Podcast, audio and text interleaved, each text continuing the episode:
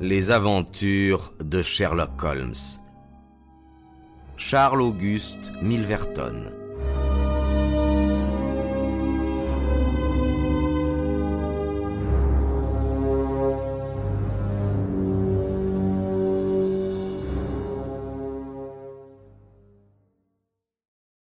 Pendant plusieurs jours, je vis Holmes à toute heure du jour et de la nuit aller et venir dans ce costume. Mais, sauf qu'il m'affirmait ne pas perdre son temps à Hampstead, j'ignorais tout ce qu'il complotait.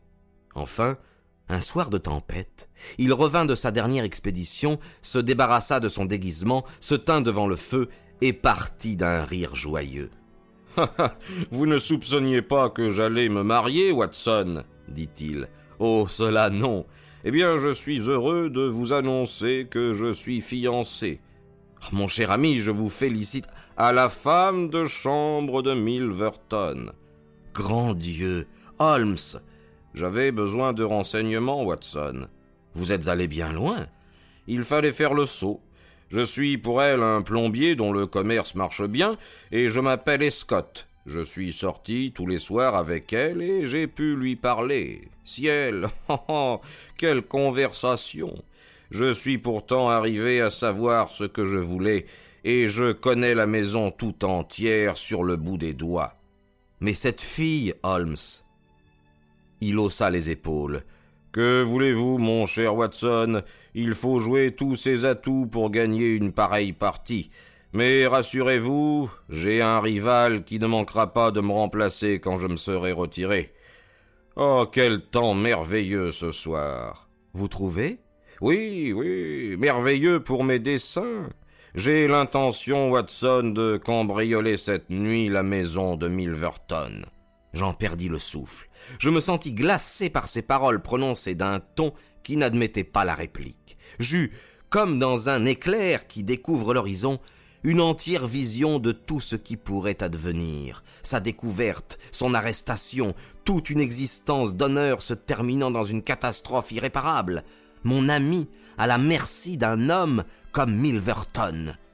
Pour l'amour de Dieu, Holmes, réfléchissez à ce que vous allez faire, m'écriai-je. C'est tout réfléchi, mon cher ami. Je ne m'emballe jamais, et je n'aurais jamais choisi un terrain aussi dangereux si j'avais pu faire autrement. Examinons les choses avec sang-froid et précision. Vous admettez bien avec moi qu'au point de vue moral, cette action est juste si elle ne l'est pas en droit strict. Cambrioler la maison de cet individu n'est pas un fait plus grave que de lui arracher de vive force son portefeuille, et pourtant vous étiez prêt à m'aider à le faire. Ceci me força à réfléchir. Oui, dis-je, cela peut se justifier au point de vue moral, si nous n'avons pour but que de nous emparer de ces lettres dont il veut se servir dans un but illégal. Précisément. Puisque vous estimez que la chose n'est pas contraire à la morale, il ne reste à envisager que la question des risques personnels à courir. Un galant homme n'a pas à se préoccuper de cette question lorsque c'est une femme affolée qui vient lui demander son appui. Vous vous mettrez dans une position bien fausse. Oui, c'est vrai, mais cela fait partie des risques. Je ne vois d'ailleurs pas d'autre moyen possible pour reprendre ces lettres. Cette malheureuse femme n'a pas la somme suffisante et elle ne peut se confier à aucun de ses parents. Demain est le dernier jour de grâce, et à moins que nous ne nous emparions cette nuit de la correspondance, le gredin tiendra parole et ruinera les projets de cet infortuné. Il me faut donc abandonner ma cliente à son triste sort, ou jouer ma dernière carte. Entre nous, Watson, c'est un duel entre Milverton et moi. Il a, comme vous le voyez, toutes les chances de son côté, mais mon amour-propre et ma réputation exigent que je gagne la partie.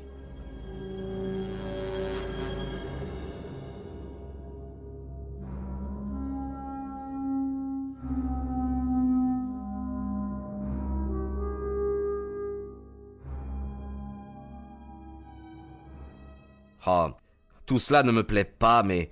Mais je crois que c'est nécessaire, répondis-je. Quand partons-nous? Vous ne m'accompagnerez pas. Alors vous n'irez pas, répondis-je.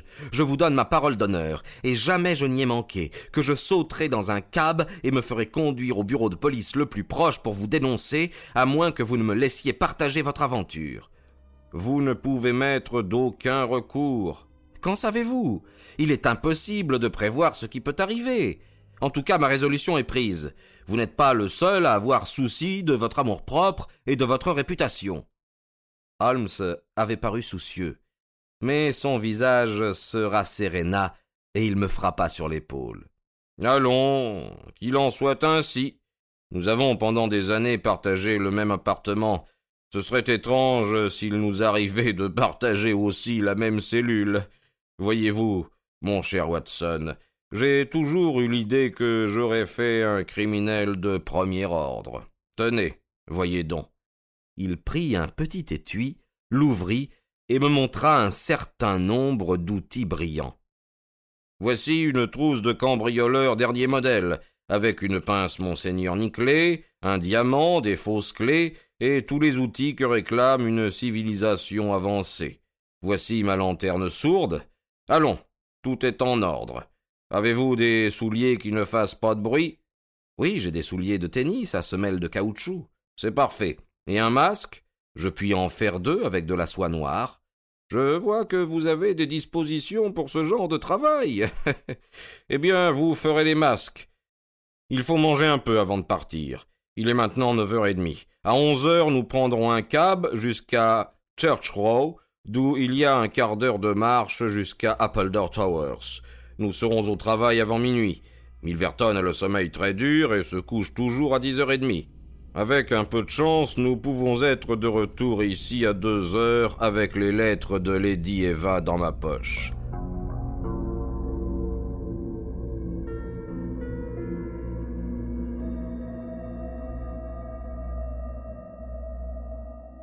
Holmes et moi Partons alors en habit de soirée, de manière à pouvoir passer pour des personnes sortant du théâtre. À Oxford Street, nous prenons un cab et nous nous faisons conduire jusqu'à Hampstead. Nous réglons le cocher, et après avoir boutonné jusqu'au cou nos pardessus, car il faisait un froid glacial et le vent nous fouettait de face, nous marchons le long des bords de Hampstead Heath. Voilà une affaire qui demande à être traitée délicatement, dit Holmes. Ces documents se trouvent dans le coffre-fort placé dans le bureau qui précède sa chambre à coucher.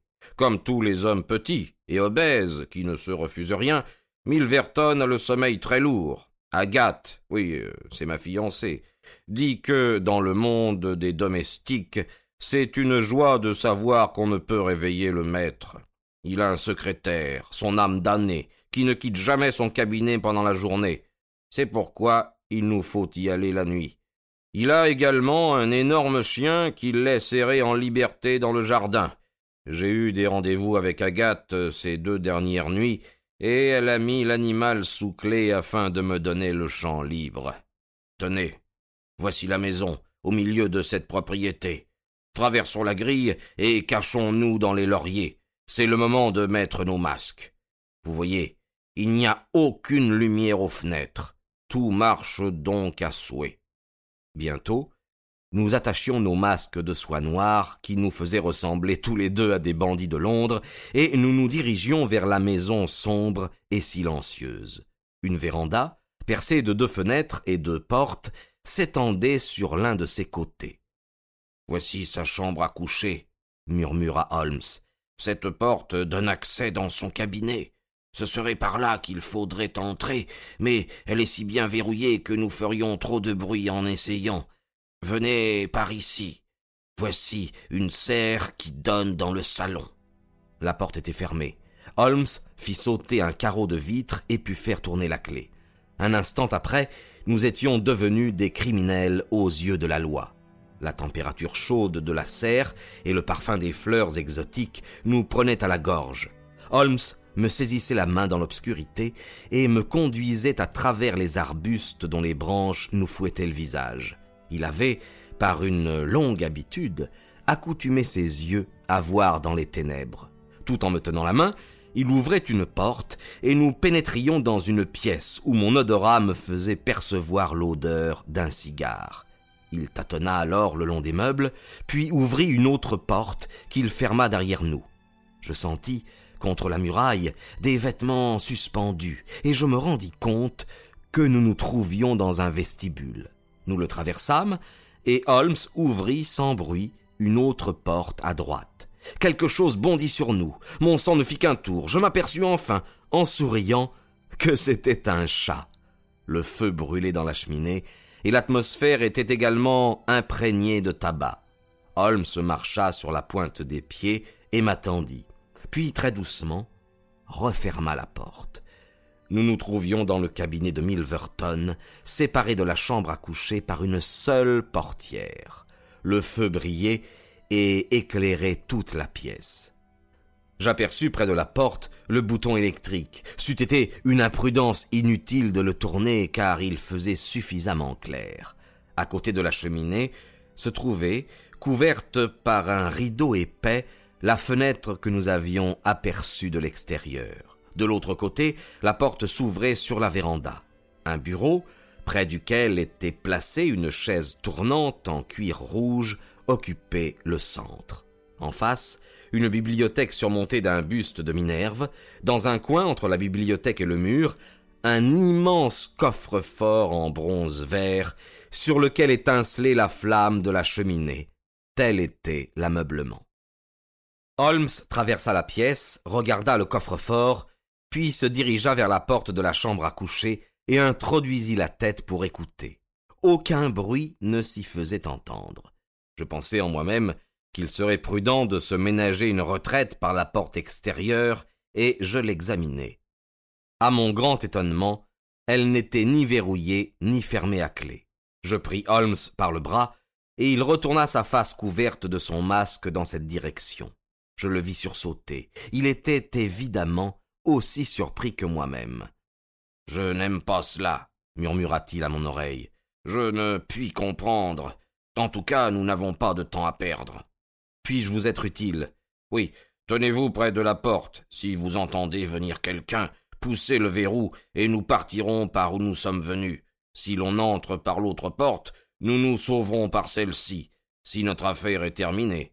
Dans le cas contraire, nous nous cacherons sous les rideaux de la fenêtre. Comprenez-vous? Je fis un signe affirmatif, et je me tins près de la porte.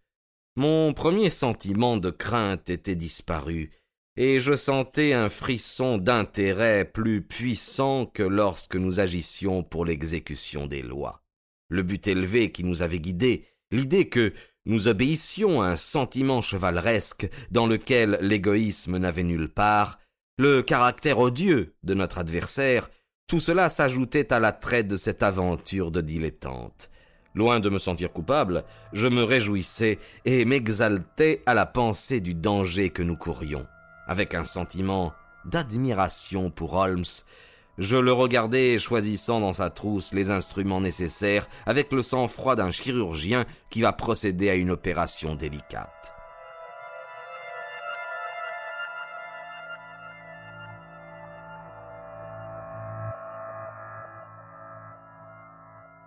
Je savais que l'ouverture d'un coffre-fort était un jeu pour lui, et je compris la satisfaction qu'il éprouvait à attaquer ce monstre de fer et d'or, ce dragon qui renfermait dans son sein la réputation et l'honneur de tant de femmes séduisantes.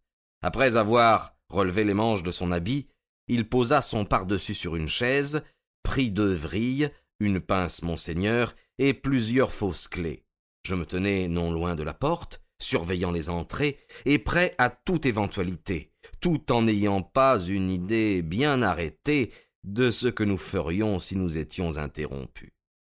Pendant une demi-heure, Holmes travailla avec une énergie soutenue, posant un outil pour en reprendre un autre et se servant de chacun avec la force et l'adresse d'un mécanicien consommé. Enfin, j'entendis un clic. La grande porte s'ouvrit et j'aperçus un nombre considérable de petits dossiers ficelés, scellés et portant tous une inscription. Holmes en prit un, mais, comme le feu s'éteignait, il était difficile de le lire. Il sortit donc sa petite lanterne lourde, car Milverton devant se trouver dans l'autre pièce, il eût été fort dangereux d'allumer l'électricité. Tout à coup, je le vis s'arrêter. immobile, et écoutait attentivement. En un clin d'œil, il avait fermé la porte du coffre-fort, repris son pardessus, remis ses outils dans sa poche et s'était caché derrière un des rideaux de la fenêtre en me faisant signe de l'imiter. Ce fut seulement en le rejoignant que je compris ce qui avait alarmé ses sens plus subtils que les miens. Un bruit se faisait entendre dans la maison. Une porte éloignée s'était fermée avec fracas. J'entendis enfin un bruit de pas lourds qui s'approchèrent rapidement. Ils traversèrent la galerie, s'arrêtèrent à la porte, qui s'ouvrit.